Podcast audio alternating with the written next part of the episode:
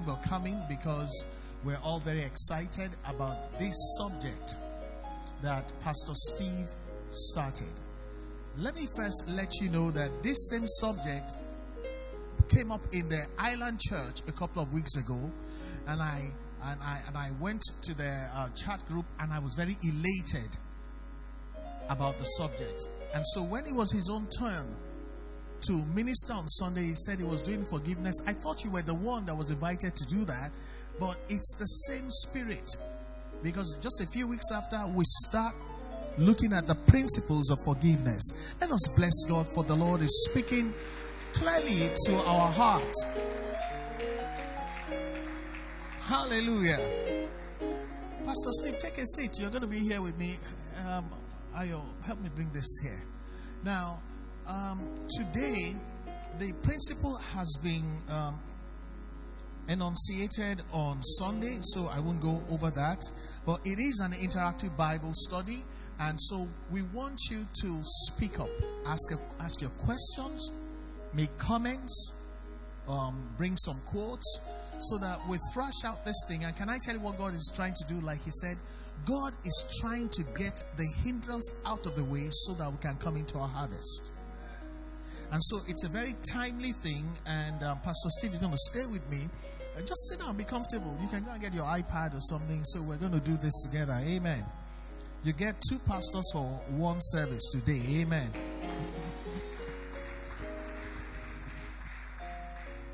Let me ask you is forgiveness an issue or not? Do we need to talk about it or not? Do, look at your neighbor and say, Do you know that some people are having trouble forgiving you? you know, we always talk about people we want to forgive. What about people that don't want to forgive you? As long as a lot of people are holding in unforgiveness, your life is not safe. May the Lord deliver us in Jesus' name. The first scripture I want to bring to your attention to show you the intensity uh, of, this subject and the urgency with which we need to deal with it. That scripture is found in Matthew chapter 6, verses 14 and 15. If you can put 14 and 15, Matthew 14 together, the translation of choice for effect would be the Amplified Bible. Hallelujah. I want you to pay attention, or I know a lot of people wish they'll get here before it's late because you either deal with forgiveness or forgiveness is already dealing with you. I don't think you heard me. You either deal with unforgiveness or unforgiveness is already dealing with you. You find that as you go along. Let's read this together. For if you forgive people their trespasses, their reckless and willful sins, leaving them, letting them go, and giving up resentment, your heavenly Father will also forgive you. But if you do not forgive others their trespasses, even their reckless and willful sins, leaving them, letting them go, and giving up resentment, neither will your heavenly Father I can't hear you. Forgive you your trespasses. The Bible says, Blessed is the man whose sins are forgiven. Which means anybody whose sins are not forgiven cannot have a lot to do with blessing. And God is saying, Get this straight. If you don't do it, I won't do it. I like this scripture particularly. Let me read it to your hearing because I wasn't getting your participation enough. Who, who is the person that always say read? Is it Pastor Etefia that say read in a certain way when he's preaching? How, how does he put it? You know what Pastor Etefia, how he say, say this with me. There's a way he says it and you, you say it. I want to use his style today.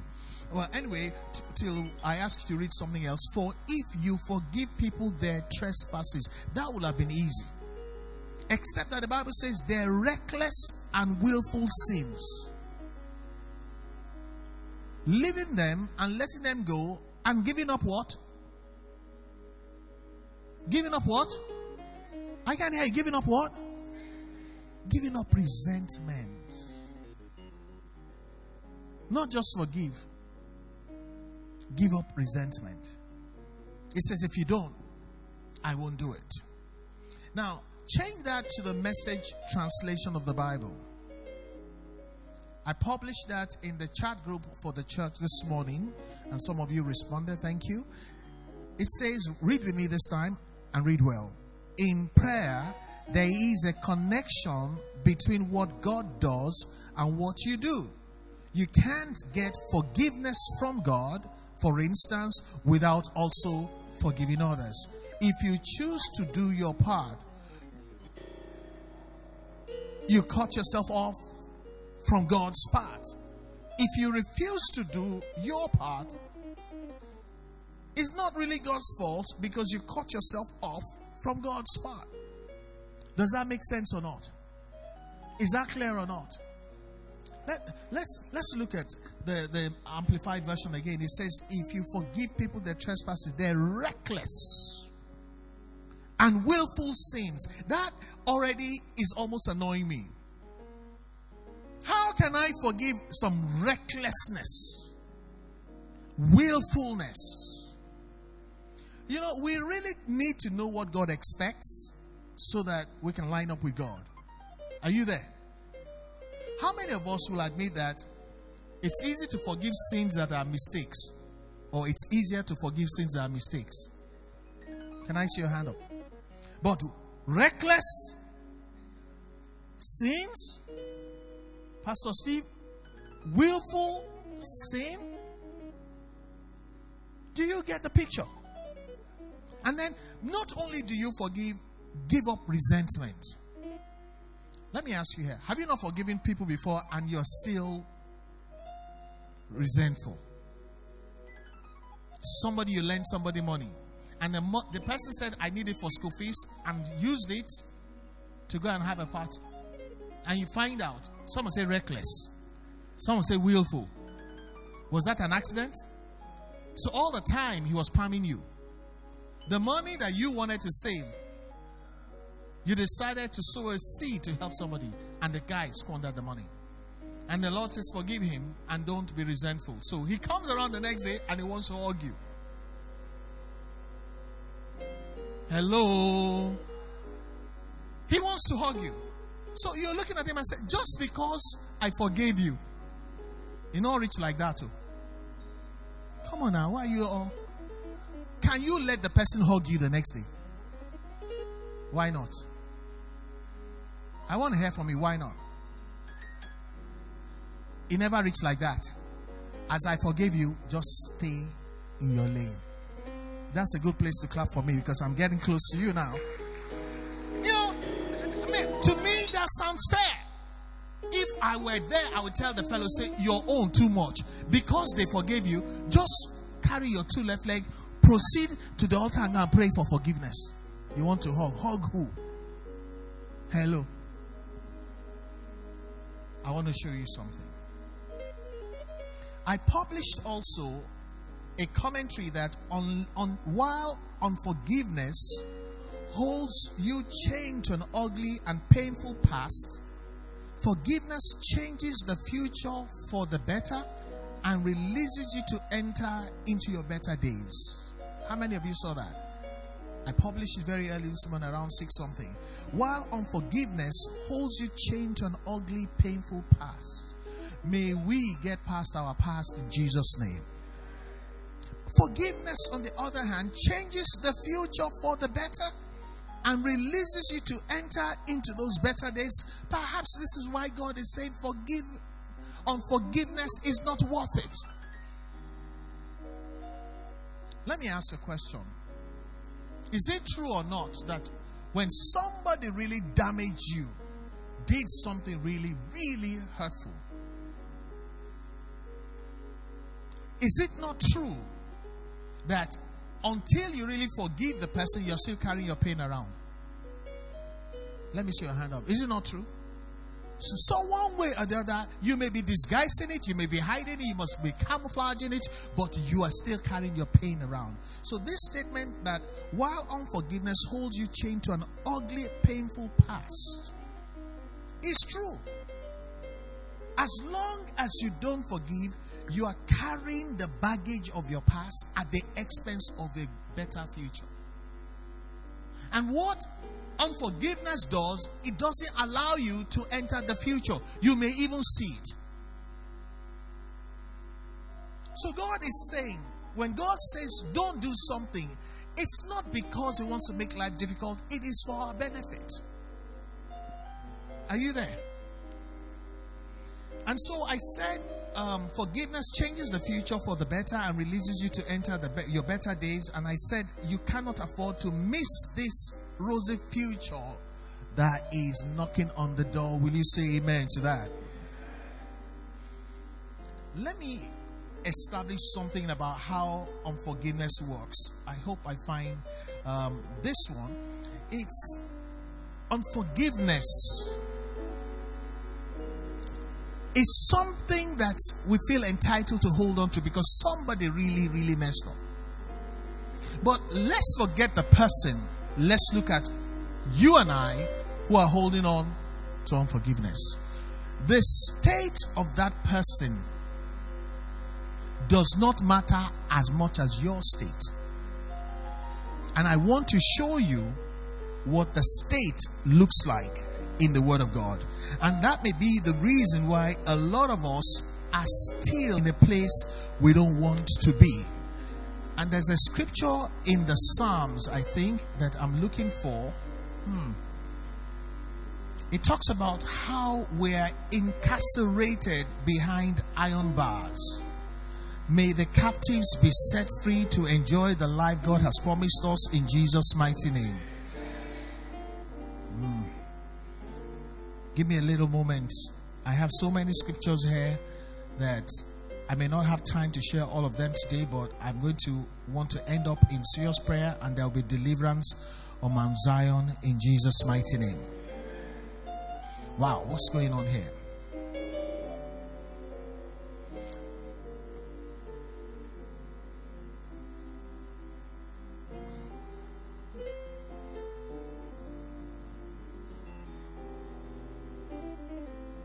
Okay, I'll come back to that. But let's read um, Hebrews 12, verses 14 to 15 from the Message Bible. Hebrews 12, 14 to 15. No, from the Living Bible. The Living Bible.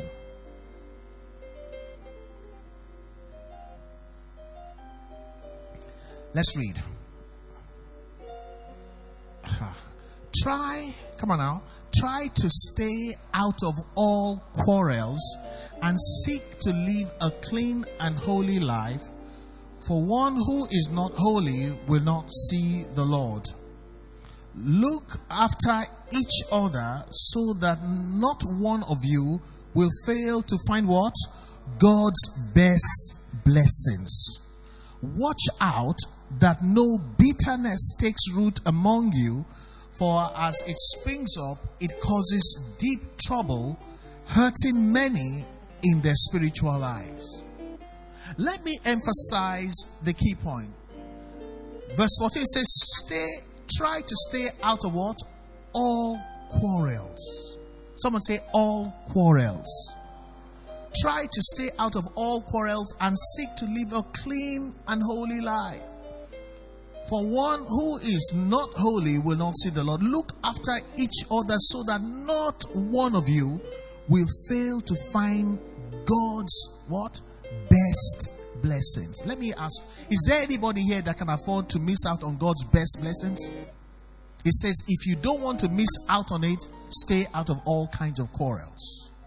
Is it not from quarrels and disagreements that hurts eh? And unforgiveness start from? How easy is it to start a quarrel? Very easily. Are Nigerians quarrelsome or not? You're not just saying, ah, ah, ah. What does that mean? Are Nigerians quarrelsome or not? Do we get into a lot of quarrels or not? The Bible is saying if you want to enjoy God's best blessings, Stay out of all quarrels. Okay, if you stay out of all kind of quarrels, are you likely to be needing to be forgiving people? No. A lot has to do with these quarrels. God's best blessings. Help me look at your neighbor. Say, God's best blessings are at stake right now. Look at the person, the best blessings from God that you want, they're at stake right now.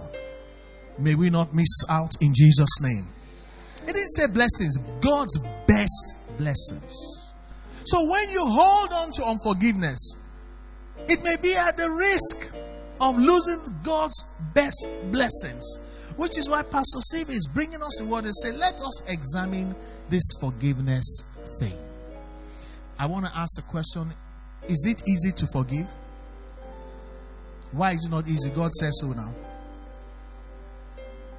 Is it easy to forgive? Even the most holy peop- looking people in church are shaking their heads. Brother, awesome. Stand up.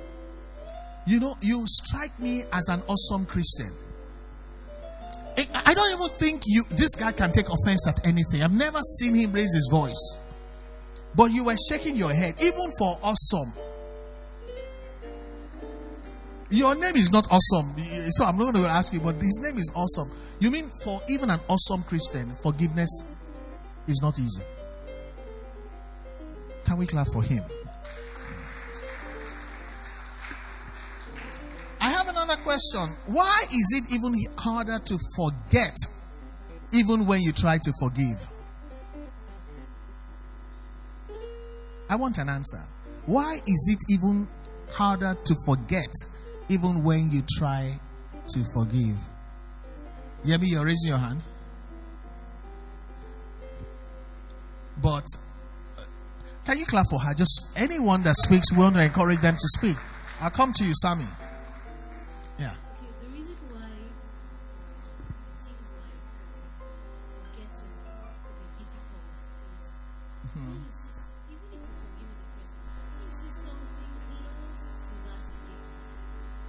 Something close to that. Can you feel her? You should be clapping when you're feeling somebody. Uh huh. Uh huh. Yes.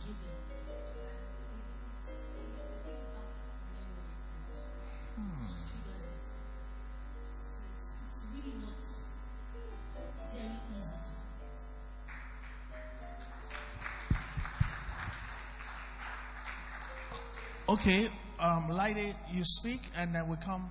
I'm echoing, so don't do that. And then you come to Sammy.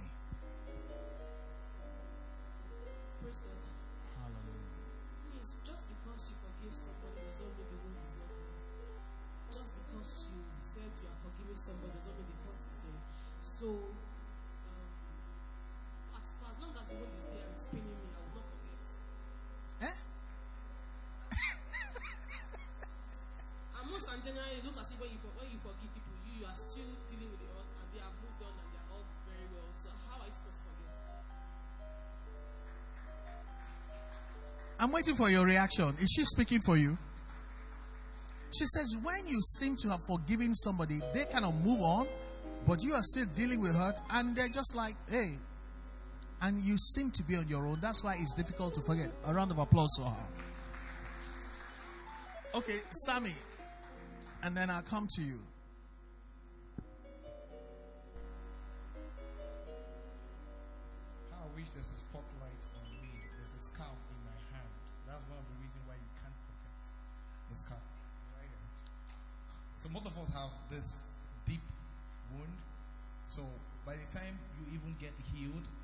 Scar is still there. That's what I see here. So I don't know how you want to erase it. Except start using cream or bleach, you know.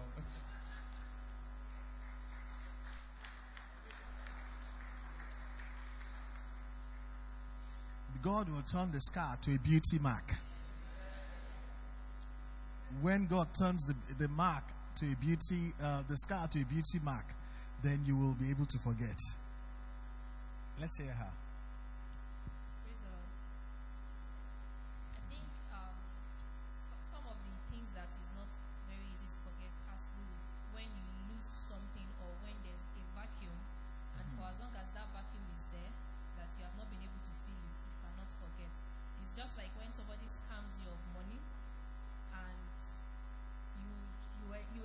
example don't have that money and the person didn't use it for the purpose for which the person was meant to use it for, for as long as that money hasn't come back, it's not easy to to forget. When there's a vacuum. You know what to do. If you're feeling her, just appreciate her. as long as there's a vacuum, hmm, it's hard to forget. May the Lord minister healing to us today in Jesus' name. I'm going to ask another question, and it's just to get us to the place where we're open to receive the touch of the Lord. The truth is, is I asked my staff, I said, what is the percentage of Christians that you think are dealing with unforgiveness? And someone said 90%. Who said 99?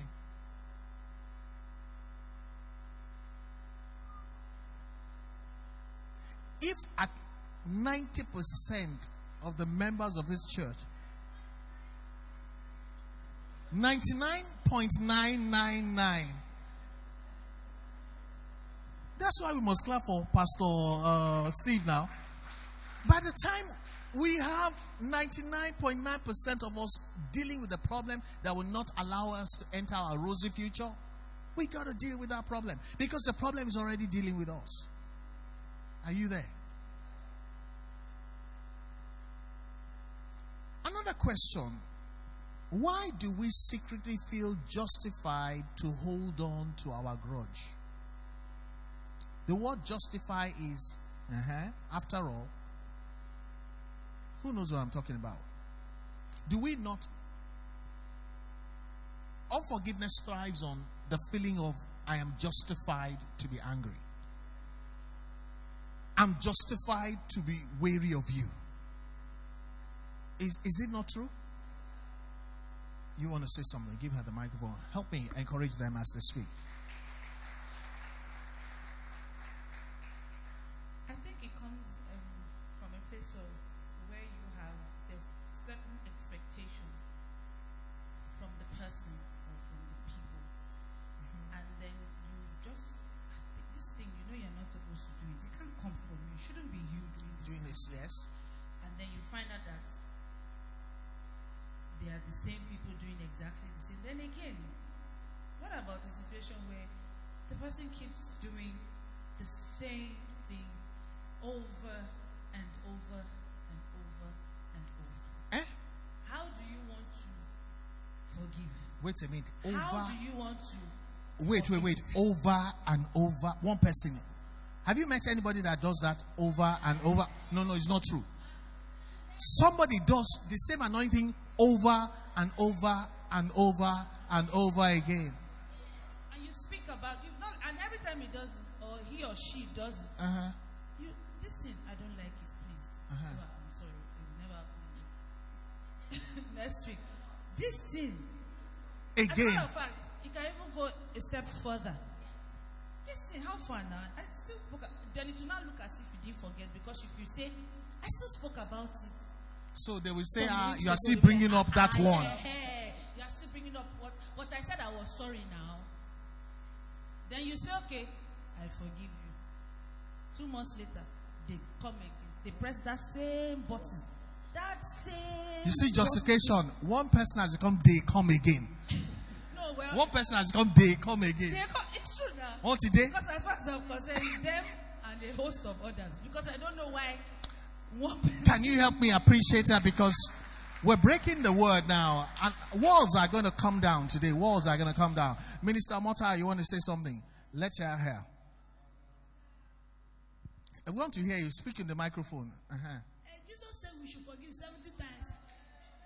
Seven. 70 times seven. See, you, you don't know what forgiveness is still. That is the only option that you have. Yes, because, hello, hello, I've been in a situation where I don't have option. I don't have option. But to just let go. Is, is the problem still on? Capital Y, yes. Have you let go? I don't have a choice. Hey, that is senior level. Can you see they're not clapping for you? They say you're a minister, you're on your own. Me, I'm not a minister. I'm coming to your level. aha, another minister, Minister Dupe, let's hear you. Don't give us ministerial level, give us everybody's level.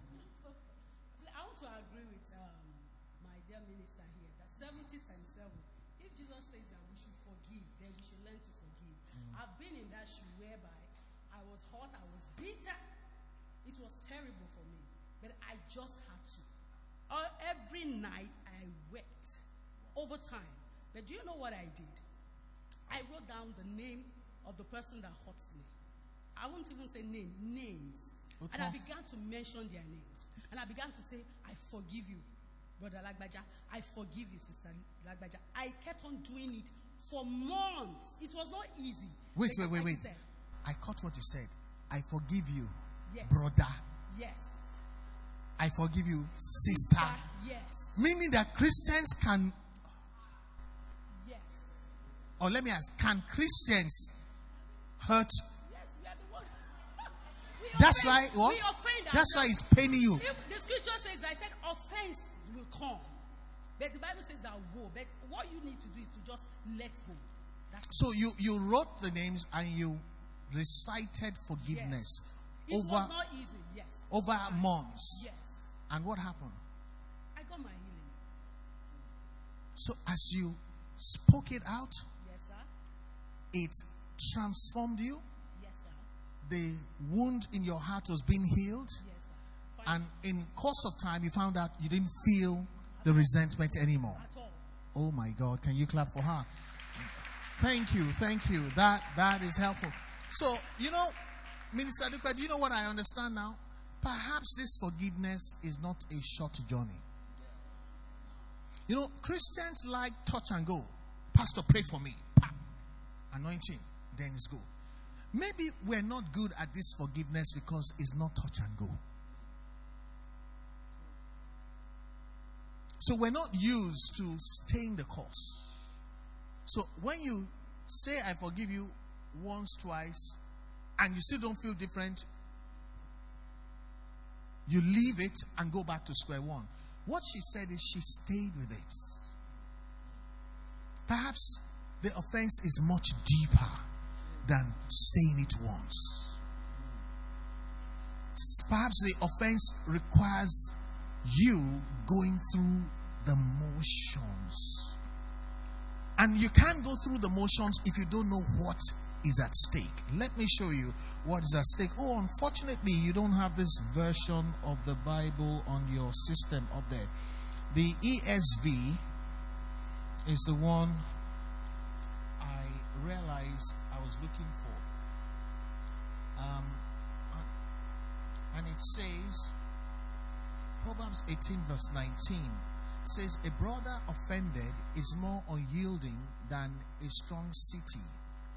B part says, And quarreling is like the bars of a castle. Quarreling is what? Like the bars of a castle. Let me explain what that means. Quarreling puts you behind the bars inside a castle. A lot of people don't know that a castle normally is supposed to be built to be beyond reach for safety. So it's usually built on high grounds that to navigate up the scale is impossible. It, it- it's built on something that has a sheer drop on all sides. So if you want to get there, how do you climb? And then when you get to a castle, the security is so intense. So when you quarrel and you're uh, guilty of unforgiveness and resentment, basically you transform yourself to be locked in a castle that is not even reachable. Quarreling is like the bars of a castle. So your destiny is looking for you but can't find you. And when they find you, they can't reach you. And when you're in a castle, high altitude, overlooking deep ocean and impregnable forests and animals, and, you're standing behind the bars, you can see the future, the rosy future you prayed about. You can see the destiny beckoning to you, but you can't reach it. You can't go and it can't come to you. That's what unforgiveness does. I, I have you noticed that people that practice unforgiveness generally don't move. It's so involving, it just saps everything about you. the best of you goes to fuel your anger, your resentment, and your unforgiveness. So you have very little left to build anything. Quarreling is like the bars of a castle. You can't escape. Because destiny is beckoning to us. Many of us want to move ahead. The trap of the enemy, unforgiveness, resentment, is a masterpiece of a plan. You subscribe to it, you're not going anywhere. He, Satan doesn't even need to come back. You're already behind bars. May the Lord come today to set the captives free. In the name of the Lord Jesus Christ. So, um, what am I saying? Unforgiveness puts your destiny on lockdown. You can write that down.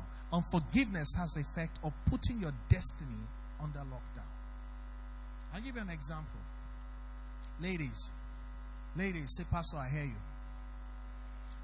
When you were in university, you had a handsome guy that came into your life and spoke all the nice things and broke your heart in pieces and even ground your heart into powder.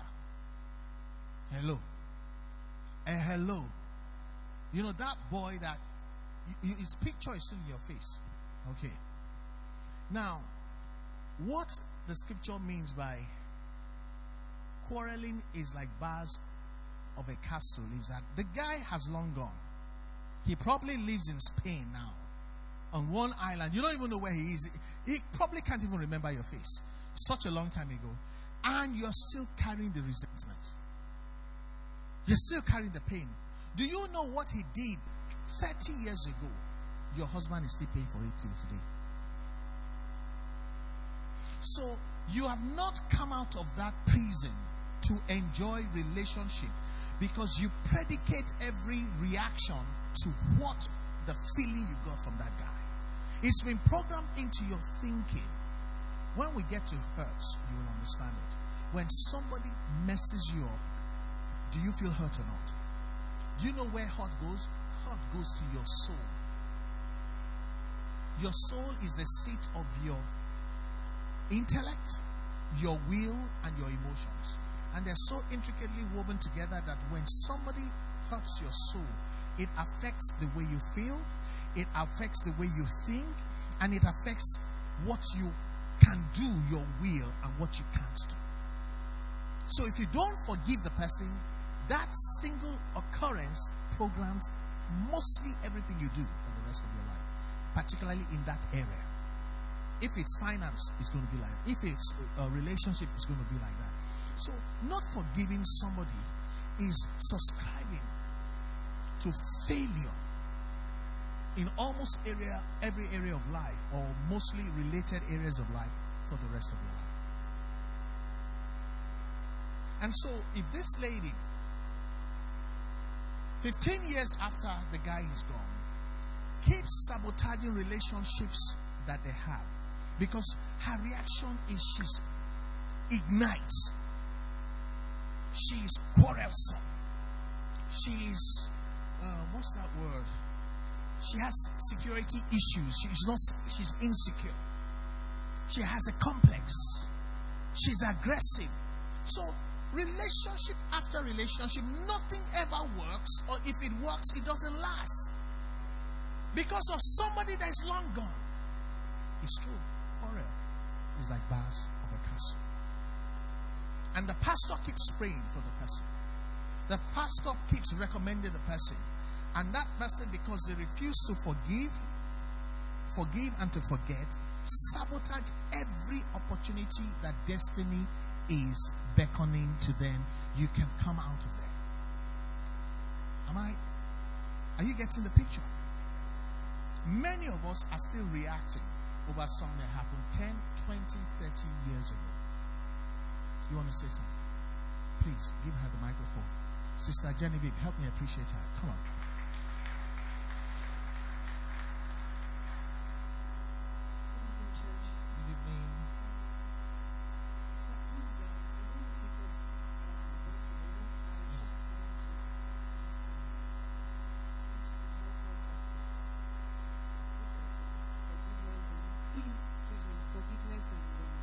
Good evening. Forgiveness and forgetting our pains as a process. The process. Yes, we're, we're, we're definitely going there. Um, what I'm trying to do is to get us to understand how devastating it is. So that when I say let us move, in fact, people will be in front of me. Because let me tell you, the, the, the, the battle is the battle of the mind. When the enemy sells us a lie that makes us feel justified not to forgive, justified to be resentful, it's a masterpiece. You sabotage everything yourself till eternity. So, if we're going to change the course, we have to come to the root of the problem. As a man thinketh, so he is. I talked about justification. Justification is a is rational thinking. I am justified to be angry. I'm justified not to trust you. I'm justified not to want to do anything with you. And that same justification is what shuts down destiny. Not everything you feel entitled to is good for you.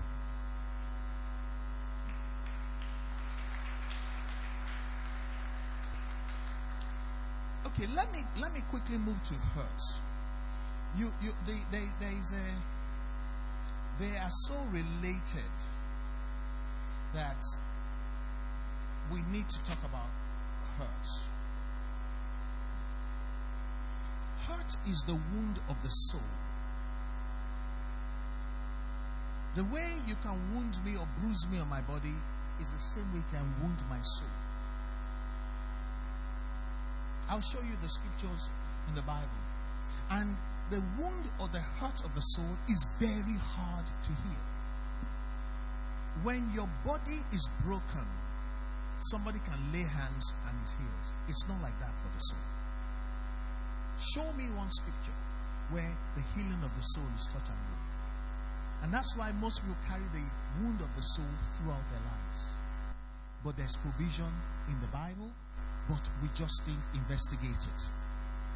I said to you, the soul, man is a spirit, yeah? It possesses a soul and it lives in the body. So the soul is so important the will, the intellect, the emotions, the feelings. And particularly women should listen to me because women are a bundle of feelings. And Satan knows that. And from the Garden of Eden, he's been having a field day with women. He just goes to the area of feelings. Once he sells that, the program is, uh, is initiated. Let me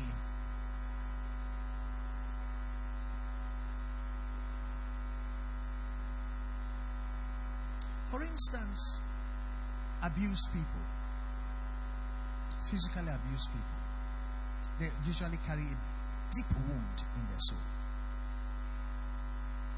Particularly sexually abused people, they have a wound in their soul. Let, let, let me ask you, what are the characteristic traits of somebody that is wounded in their soul? You know what they say? Abused people become abusive. Have you heard that one before? Come on, have you heard that before? Does it make sense? You want to give us uh, characteristic traits of people with a wound in the soul? They are mostly angry, very yes, very angry, and they. You said you said something before when you feel entitled, entitled to your hurt because you are the one who went through it. You, you know, it was done to me. You don't know how I feel. You're saying I should forgive, but I'm entitled to this hurt because what was done to me is so bad. So sometimes they are really angry at life, you know, for at God. Why did you let it happen to me at the time it did? And so it, it takes the, it goes with them through life. And in saying that, I want to ask questions too. I, was waiting to ask two questions related to what you just asked. The first one is on behalf of um, one of our online listeners. I said I was going to ask it in church on behalf of the person. So you've already kind of answered it, but so they know that I brought it up. She said, How do you forgive, in the name of forgiveness, Christians, how do you forgive a partner, a spouse, who, has, who constantly abuses you physically and, and emotionally? And they say you forgive and forget. How do you do that? Now, when I spoke to this person, she now said, um, she gave a scenario of a woman that her husband has abused her physically, emotionally, and then eventually she left. And he, he got arrested for molesting a child as well. So when he came out, maybe he's changed or whatever. But now he wants he wants forgiveness. He wants to come back. And the lady is like, I don't want because I've moved on. So she, she asked that, and it was based on the, what you preached on Sunday that how is it easy for you to tell that lady, go back because you're a Christian, you should forgive, so go back to him. You know, um, so that was one question. Can, can we can we applaud the online person? I- I'll come to. Let me quickly answer that question. Do, you see, Bible says God is not willing that any should perish, yeah, but all should repent. We should allow people to embrace repentance, but then repentance with mouth is not the same as repentant in truth. So that's why John the Baptist says, Bring forth fruits showing repentance. And the Bible says, Test all spirits and hold fast to that which is true. So when the man comes out from jail and says, I have repented, oh, glory be to God. But you have to prove that you have repented by showing what? The fruits show repentance. Can I tell you something? Love can be given freely, respect is earned. So for me to have a relationship with you, you have I have to have respect for you. So respect being something I cannot give. It's only fools that want to give respect. Respect should be earned. I will stay around at a relative distance and observe you over a period of time. When your actions match your words, then I allow you to move closer. And you know, a relationship that is tested is likely to work than a relationship that just some extreme emotional gush. So for this lady, she should allow anyone to say, I want to repent. The moment you don't let people repent, you cannot be a Christian. Church is a place of repented people. Anybody should be allowed to come to the altar to repent. But how much I trust you I engage with you, it will take time. Because the Bible says, love your neighbor as yourself. It didn't say love your neighbor more than yourself. Does that help? So it can grow that relationship. I have seen people, the best person come out when they leave jail. All the things you try to get them from doing, stop doing before jail, they, they don't listen. But when they come from jail, Arawa Bale. You don't write off people, you allow them to prove who they have become. But if a lot of people are frauds, they don't want you to test what they're saying. They just want you to embrace them. Tell her I said no way. If you see, he that believes does not make haste. So if you know that you have changed, then be patient to let me find out. God. Hallelujah. Praise God. Praise God. I, I hope she's listening. Now, the second one is this. This is um, a scenario that most of us know. I just want clarification. Um, someone who has been abused sexually, um, raped maybe when they were young by someone that they looked up to, uncle, spiritual father. Now, years have passed by, the person has carried this hurt. Now, is it unforgiveness when the person comes to a place where they kind of want that person to pay for what they've done? So, yes, you now, you now publicly say it. You come to social media or you, you, you say it out because you want the person to pay for it. doesn't mean you did not truly forgive the person because you want the person to be brought to book?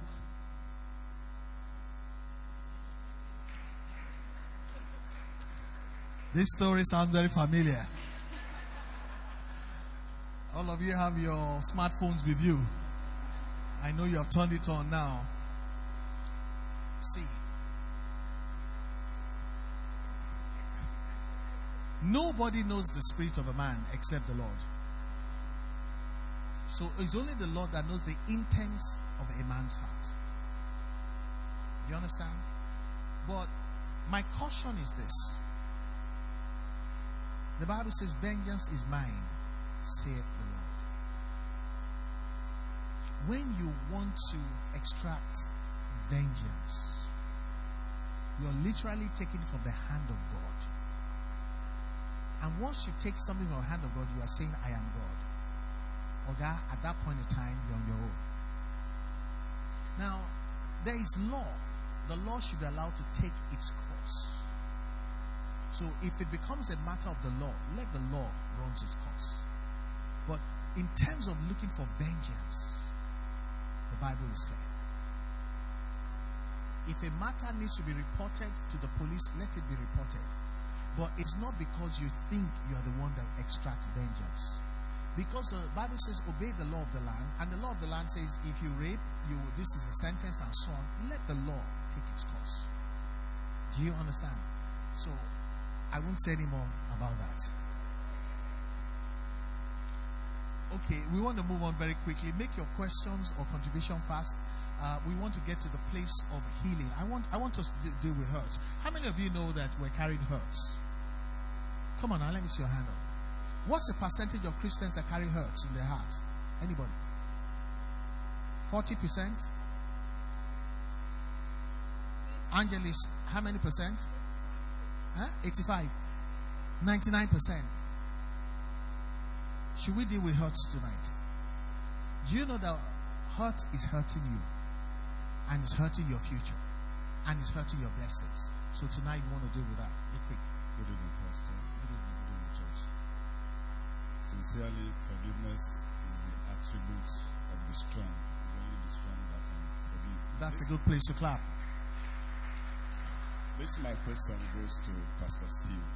When you preached on Sunday, I I jumped on my feet when you told your story, sir. I didn't have, I had not so good relationship with my father, and uh, before he passed on, I had opportunity to, you know, reconcile with him, but I thought I, have, I had forgiven him. But there is this uh, monster, let me put it that way. There's this side that always pop up. Especially, I don't have a good relationship with my first son. The guy keeps on doing always the wrong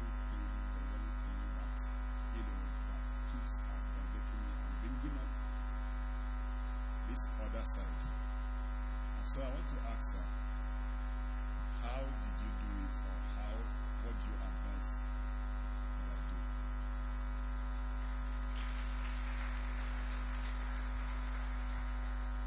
Okay, it's a very practical and sensitive question. And um,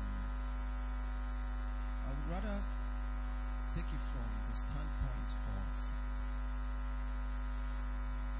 the day God will open your eye to see the quality and the beauty of your future.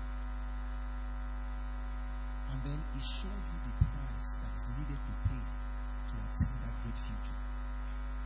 And suddenly, part of the content of the prize is the need to let go certain hurt. Then you are in a conflicted situation. To either decide to let go and embrace the quality of that future, or you walk the path of being healed through repeated vengeance. Because some people will never be healed until they, until they see their victim down. Because the whole essence of unforgiveness is just a subconscious attempt to want to be self healed. And that can't happen until you embrace the ordinance of God. You can't do it in your natural flesh.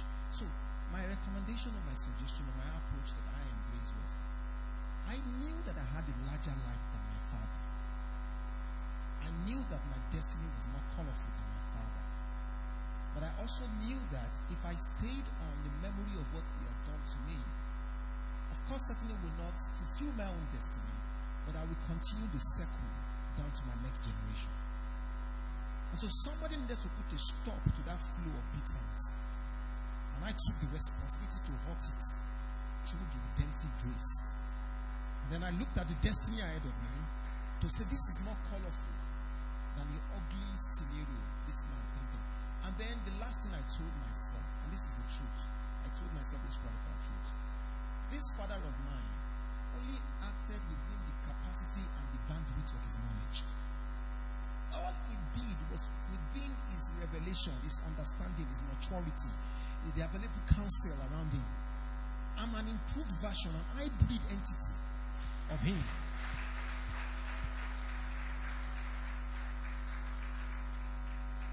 And yours truly, with practical truth, the only memory of him that I have is the fact that I'm missing. Not so much of what he did or did not do. And he's healed me, helped me with my kids, because right now It was just a necessary ingredient to strengthen who I am today, not for bitterness. Wow. Can I can I add something to that? I picked up some things people may have missed. You said, My son, my first son, is acting in a way that is rubbing you the wrong way. That if you react the way you should react, you will evoke the same imagery that you had of your father, you evoke it in your son. You said the same thing that you had two daughters and your relationship is easy. You had to watch your relationship with your son. It was going south. You know what that what that means? Anybody you hold like this and you don't let go, you are likely to become like them. I'm telling you, I have lived long enough. And what you criticize so much about somebody, you will surprise yourself. You start acting it out. And then, you see, nobody has 360 degrees vision. If I stand like this, I can only see this, I can't see that. Any situation, any position you take, is your position cannot be 100% correct.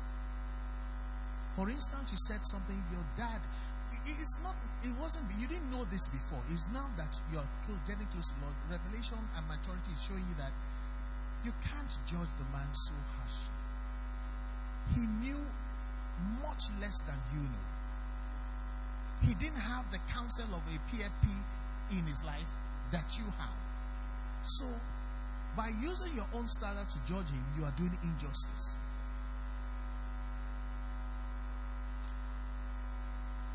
You are now committing what he's doing, even though you are in a better environment. So you will end up being a worse sinner than him. And then, you see, life is so, you see, you need to be careful. There are some spiritual laws that has nothing to do with Christianity. It works for everybody. What you criticize about your dad is knocking on your door.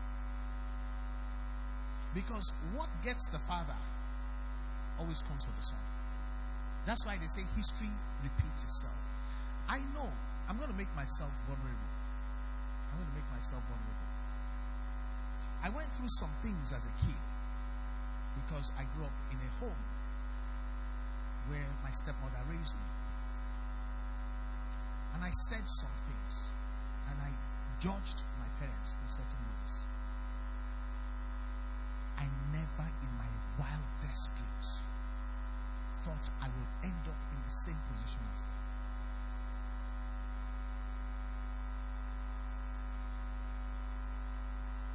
If I had, my judgment was less harsh, if I had forgiven them, there would have been grace for me instead of my pomposity and my judgmental attitude, which brought me to my knees. I found myself in the same position. So when I look back now, maybe my father wasn't that stupid because here I am. Maybe if I had done the right thing and let God sort out some things, I would have grace.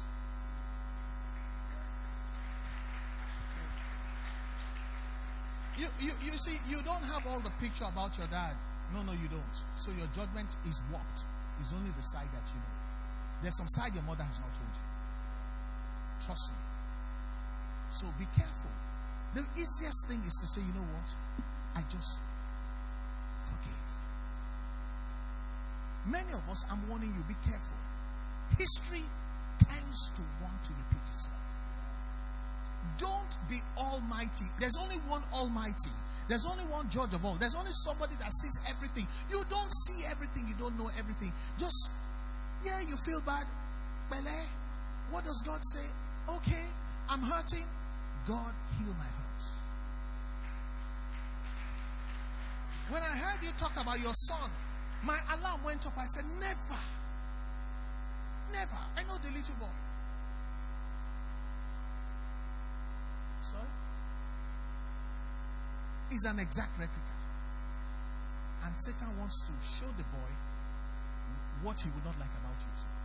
Just like you didn't like something about your dad. Your son is going to find something he doesn't like about you too. And then when you end up like me, that your son is now taller than you at a very young age, he now says, I don't need to stick with this for a long time. And then history starts to repeat itself. God forbid bad thing. Glory to God. And we're talking about the, the hurts. And I said, describe the characteristic traits of those that wound the soul. You said they're angry, you said they're reactionary, they, you said they're judgmental. What are the words? Just give me the words. They, they're unforgiving, easily irritated, they're withdrawn, they're vindictive. Help me clap for her. Very vindictive. They're judgmental. Now, look at the description look at all the all, all, the descriptions of the personality would you like to be that person we're describing? These are the attributes of those that carry a wound in their soul vindictive unforgiving very explosive very irrita- irritable very um, argumentative always gets in a quarrel. You know look at the descriptions. The one thing is that it is ugly so the wound in the soul makes everybody behave like this. So the one thing you want to do is, I don't need a wound in my soul. Because I don't want to become this ugly person. Sammy, if that was you were describing, even your twin sons, they will start finding a way to dissociate themselves. There's nothing, there's nothing good about carrying a wound in your soul makes you an ugly person. And the worst thing is when you're carrying a wound in your soul, you know what people that carry wounds in their soul do? They think if I have a lot of money, they start being excessive, buying things, flying jets, just to medicate the wound in their soul. That's why you see some women, no matter what, they will still do butt lift, ear lift, stomach talk. They just can't stop. Because what is driving them is inside, is deep. A wound in the soul never gets satisfied, never is completely appreciative of anything because the wound is even growing. Any wound that is not treated, what happens to it? It festers. Every wound that the enemy has used someone to, uh, to inflict upon us, may the healing start today in the name of the Lord Jesus Christ. As a matter of fact, bring me Job 7, verse 11 quickly. Forgiveness is the detoxification of the soul. You can write that down. Forgiveness is detoxing your soul. Science has proven that if you do not detox, you will die faster, you will get sick, you will deal with a lot of things because generally there's toxins in all our bodies. And the toxins that in the soul can only be taken out by forgiveness. Imagine you piling more toxins into your body. How long will you last? Forgiveness is the detoxification of the soul. The soul is the seat of your intellect, the seat of your will, and the seat of your feelings. Those people that that they, they, their feelings are so challenged. They, they, they, they, you know that something's wrong then. They always feel wrong about everything. It's evidence of what? A wound in the soul. If you say you're fine, why? If you say good morning, so you know they can't just feel right. Something is deeply wrong. So, uh huh. Uh huh. Therefore, I will not restrain my mouth. Listen to this. I will speak in the anguish of my spirit. I will complain in the bitterness of my soul. When the soul has a wound, it's a bitter soul. Bible talks about the root of bitterness, it defiles everything. It just spoils everything. Opportunities, they will spoil it. Relationship, they will spoil it. Ministry, they will spoil it. May we not be spoilers in Jesus' name. I have a scripture about justification. I was speaking to Minister Dupe this evening. Uh, Psalm 41 and verse 9. Psalm 41 and verse 9, the New Living Translation. Listen, can I tell you something? You need to stop justifying how you feel. As a matter of fact, you will not be, set yourself free. You will not forgive, you will not forget, as long as you are justifying it. So the first rule here is let us go to why we justify what we do. You want to ask a question? Yes, sir. Simple contribution, sir. Uh, this is something that happened to me a while back. Somebody very close did something and it was so painful. Yes. So there was a day I went to visit that person. And when I left and got back in the car, before even starting the car, the voice that came to me said, Forgive. And I've been into the Bible to check what that person did to me and the sins and everything. So I've been justified. But God said, Forgive. And I said, No. He came back again and said, Forgive. Just right there, it was as if I was just alone in the world. No, leave the scripture. Leave the scripture. Don't change it. Just stay with me. Leave the scripture on the It screen. was just between me and God. Mm-hmm. So the third time he said, Forgive. And I said, No. I felt maybe the Spirit of God just lifted off. And the fear in me was so bad. And I just said, Okay, God, I'll forgive. And peace came back to me. But here, what I felt when I said no the third time, I pray nobody will feel that same feeling. Because it was as if you were open to everything. Anything can happen now. can happen now. Your security is gone. Gone. May the Spirit of the Lord not depart from us. Amen. The Bible calls it Ichabod. The Spirit departs. Once the Spirit departs, anything that was waiting to get at you and your family has a free reign. It is in the presence of the light of light that darkness stays away. Once light goes, darkness takes over. May darkness not take over our lives in Jesus' name. Amen. Pastor, my question is how, why did God forgive that person? Or why did God tell me to forgive the person? Let's appreciate him first. That's an honest question. Because a pastor is telling you now, But at least I was obedient to forgive. I need someone to go up there and tell them to stay with the scriptures. I don't want to see no imagery. Yes.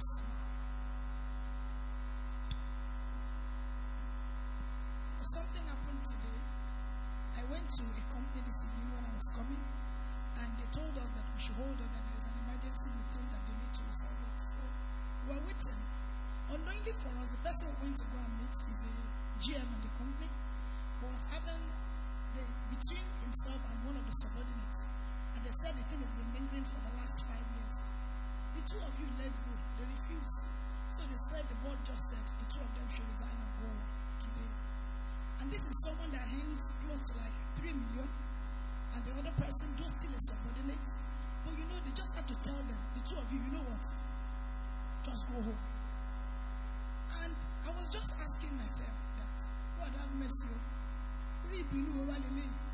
As they, they've been fighting, and the two of them are just saying, you know what? Never. And they told both of them to They go. told you both of them to go. You know what that means?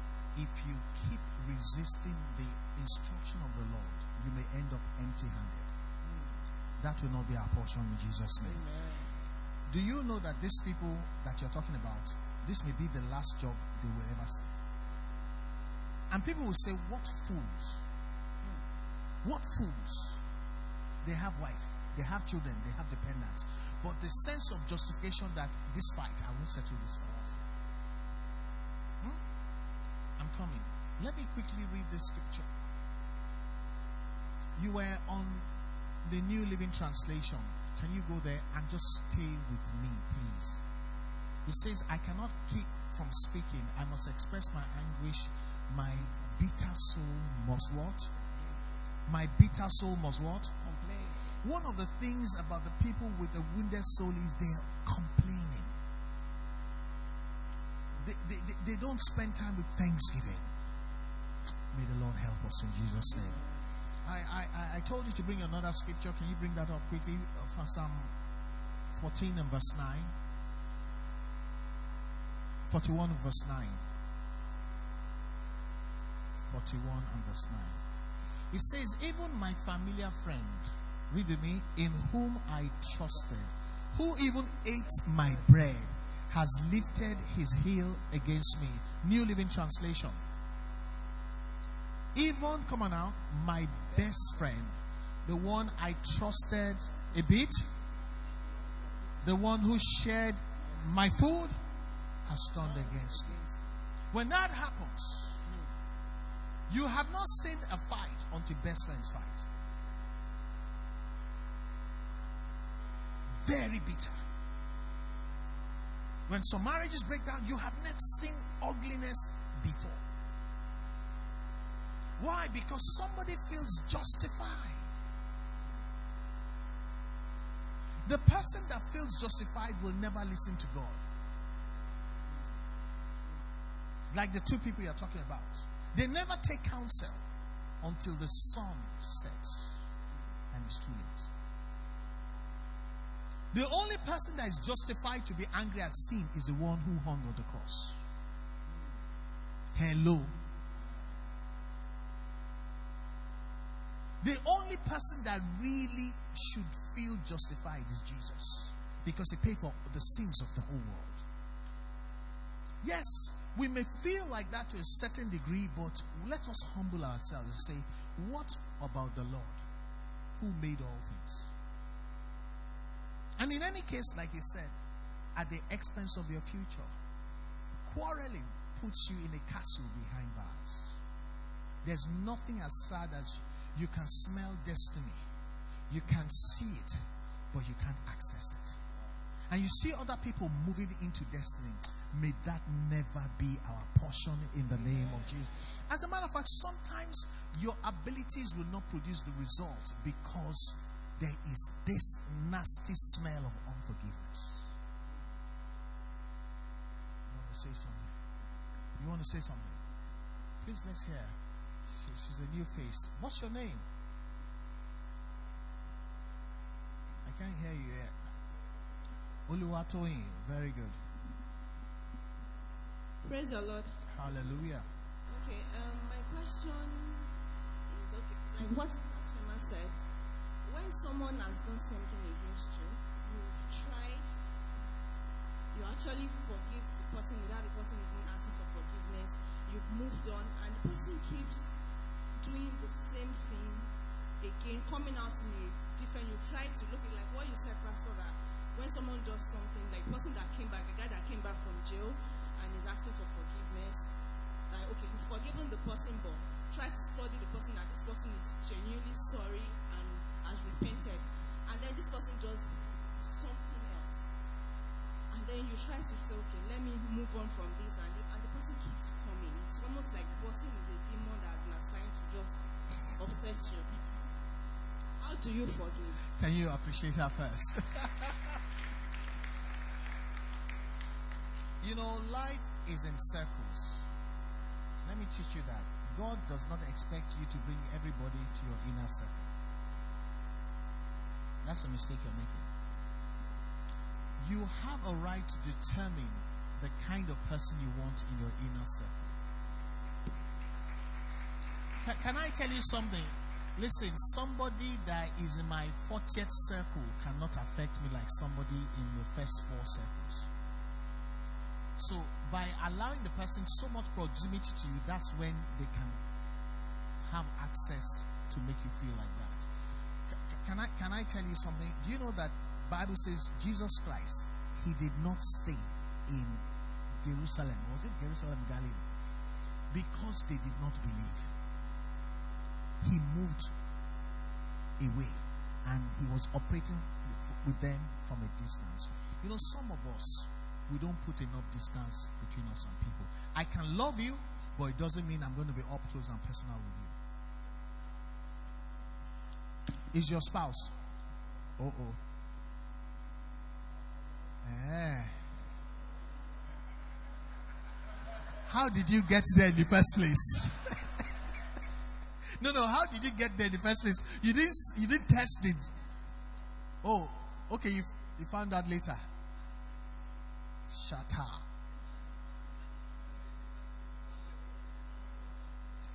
Eh, it's very close now. Oluwato, is that what you're talking about? Okay. Yes, like like she mentioned what if it was your spouse. Like you were talking about entitlement. Like in relationships, you have one person that probably is the one that says sorry all of the time, even when you are not the one that should say sorry. And then there are times you just feel, well, when, even when you did something the last time, I said sorry. Like me too. Don't I feel like I should also Get some sorry, Me eh? too, I'm entitled. I'm, I'm human and I have blood running. in me. I can also get angry, and you should be able to say sorry. Sorry as well. So like, I just feel like sometimes that's why you feel entitled. It's not. It's not like you can't let go, but you just feel this person keeps taking advantage of the fact that you tend to overlook. I was saying it in the fellowship on Sunday. I'm the kind of person that I give people a lot of room to do so much. Just like you said, depending on how close you are, determines how much you affect Affects me. me, yes. There are some people that I don't even bother quarreling with. If you like, knock your head against the wall, I will not feel it because I tell myself, you are you are not even affecting. It's not like what you did. I don't feel it, but I won't let it get to me. Mm-hmm. But there are some people you just don't have a choice. It gets to you. You can let go, but you just feel like, no, let me still hold on to this pain a little bit longer. And well, we we need to. Eh? I'm not answering the question. You see, the question of husband and wife is for is for another setting. oh. Eh, We can't answer husband and wife question here. oh. Let, let me take one or two more contributions. Praise the Lord. Okay, in this issue of forgiveness, I believe that the Holy Spirit plays a big role.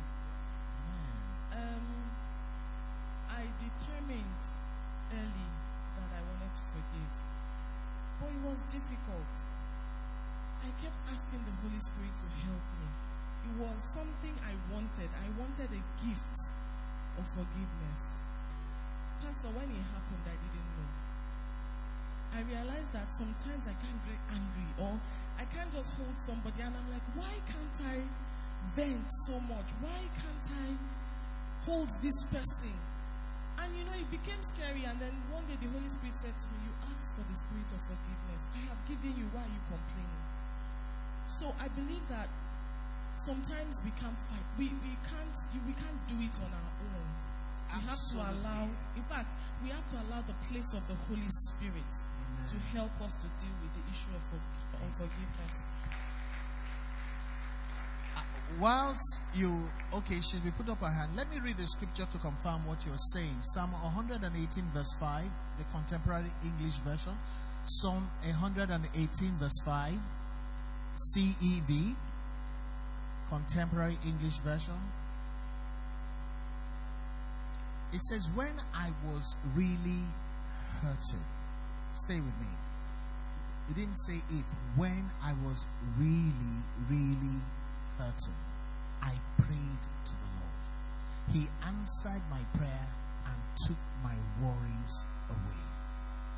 But when you see, a lot of people pray with their lips. What happened to you is you prayed with your heart.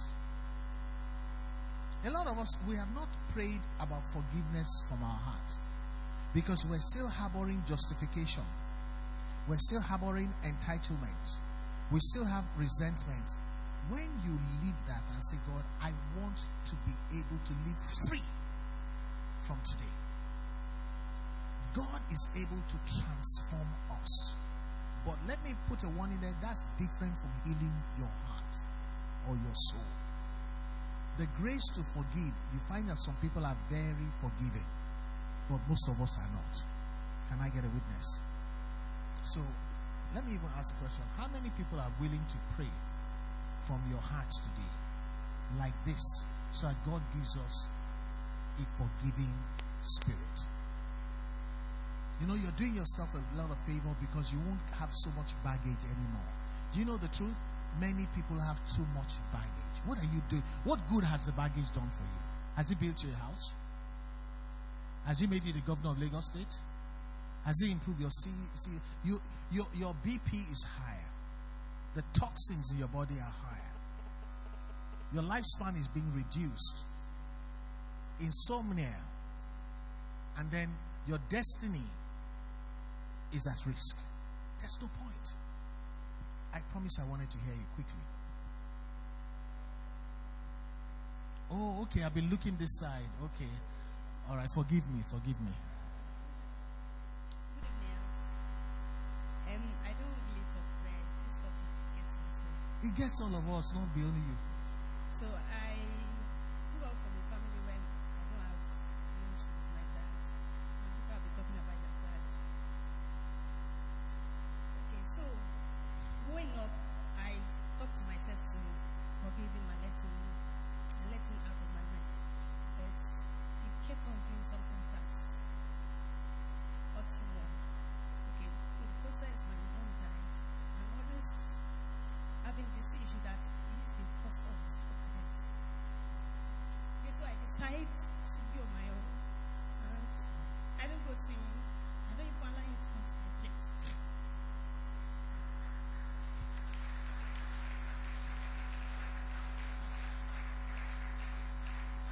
I'm sorry, I'm an emotional person. No, it's a family meeting. Okay, so I okay at the point I was going one encouraging my siblings so that we could forgive him and then have a relationship with him.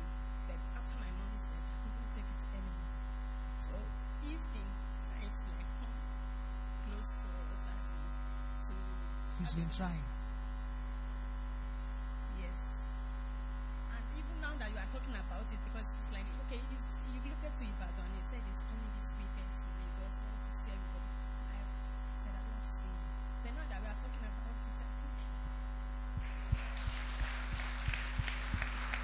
Come on, help me love on her. Wow, you are the hero of the evening. Wow. Help me give her a standing ovation.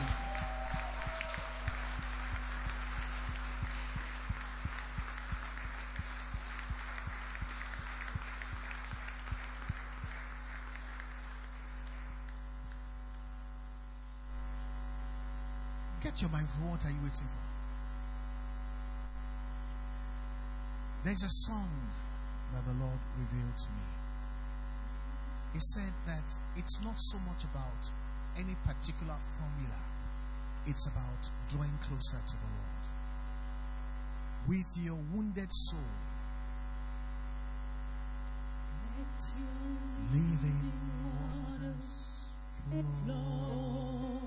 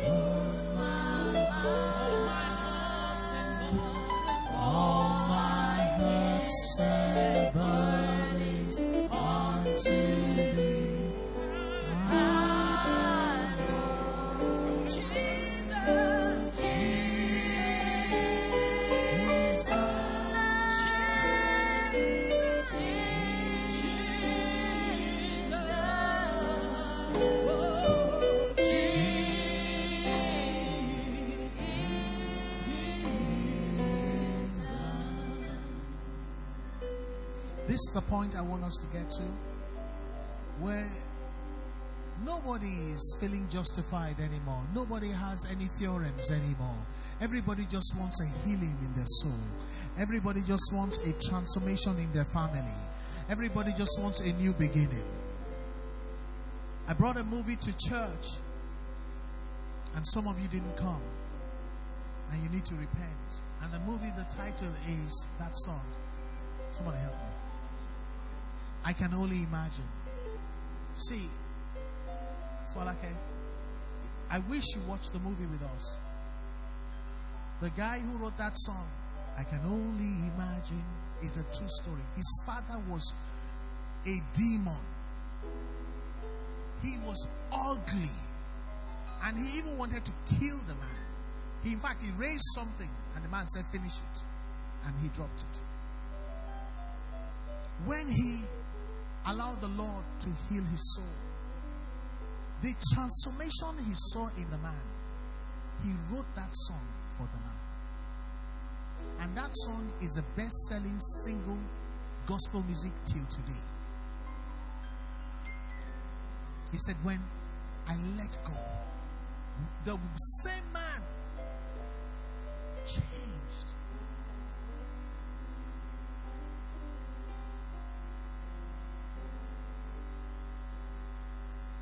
Let us allow the living waters to flow over our soul. I want someone to just lift your hands to the Lord. Lift that family member to the Lord. Lift your spouse to the Lord. My soul.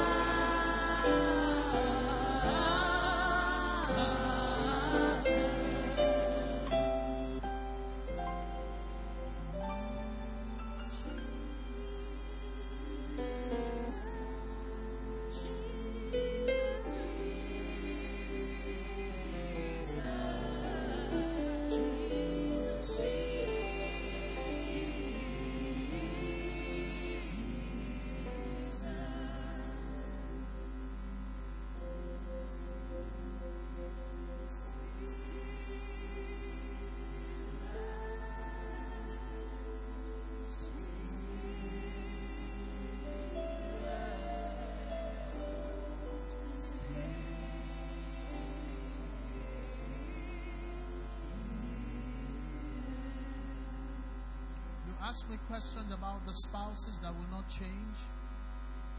I don't pretend to know all the answers to everybody's questions, but I know the Lord who has a solution for everybody. I told you I had a situation with my biological mother whilst I was criticizing my stepmother. When I got to know my biological mother, she did the most atrocious thing.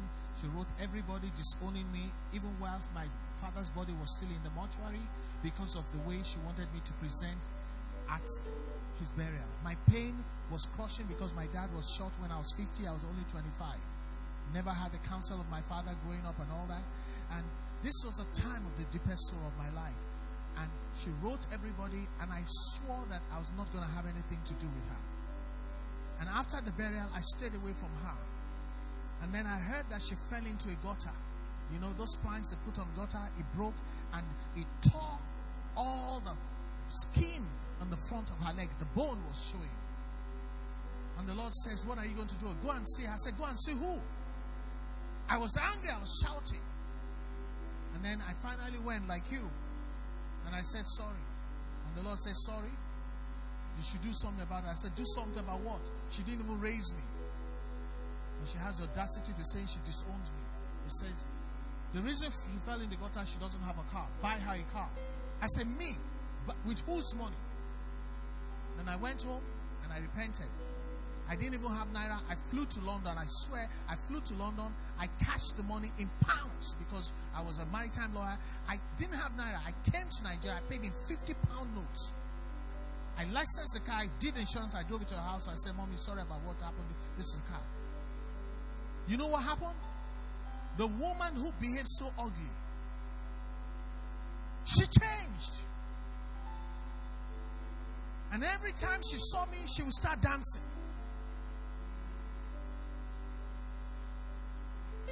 That was the beginning of our relationship. If she died and I wasn't talking to her, the wound in my soul would have killed me by now. What I'm testifying to you about is everybody has pain. But when God says do something, that is your opportunity. Can you sing, He touched me? May the Lord touch someone today. He touched me. Oh, he touched me. Oh,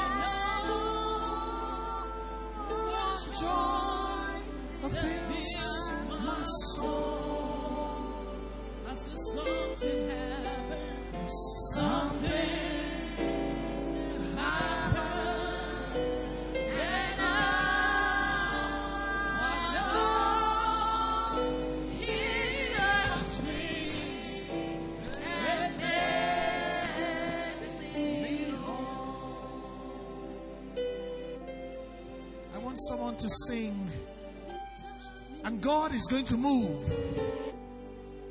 I want somebody to worship, and God is going to change that situation, change that person. Oh, what joy fills my soul.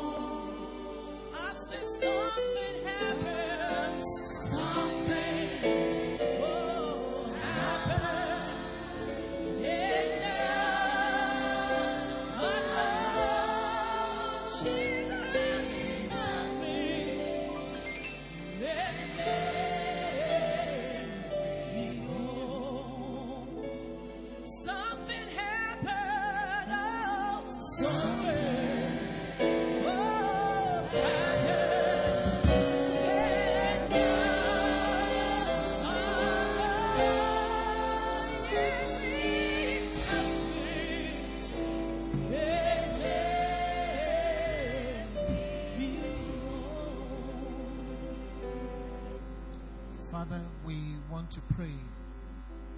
And I want everyone to take this moment and speak about the wound in your soul. And let the living waters begin to flow over our soul to heal the wounds. Let the balm of Gilead medicate the bruises in our feelings. Even as the Lord works upon us, may the Holy Spirit touch those are our loved ones that make life very difficult for us, make Christianity almost impractical. Because the heart of the king is still in God's hand. The one who can change anybody, the one who changed Saul to become Paul, he's still on the throne. This is your moment. Don't make God too small. Don't don't don't make God too small. There's nothing impossible with God.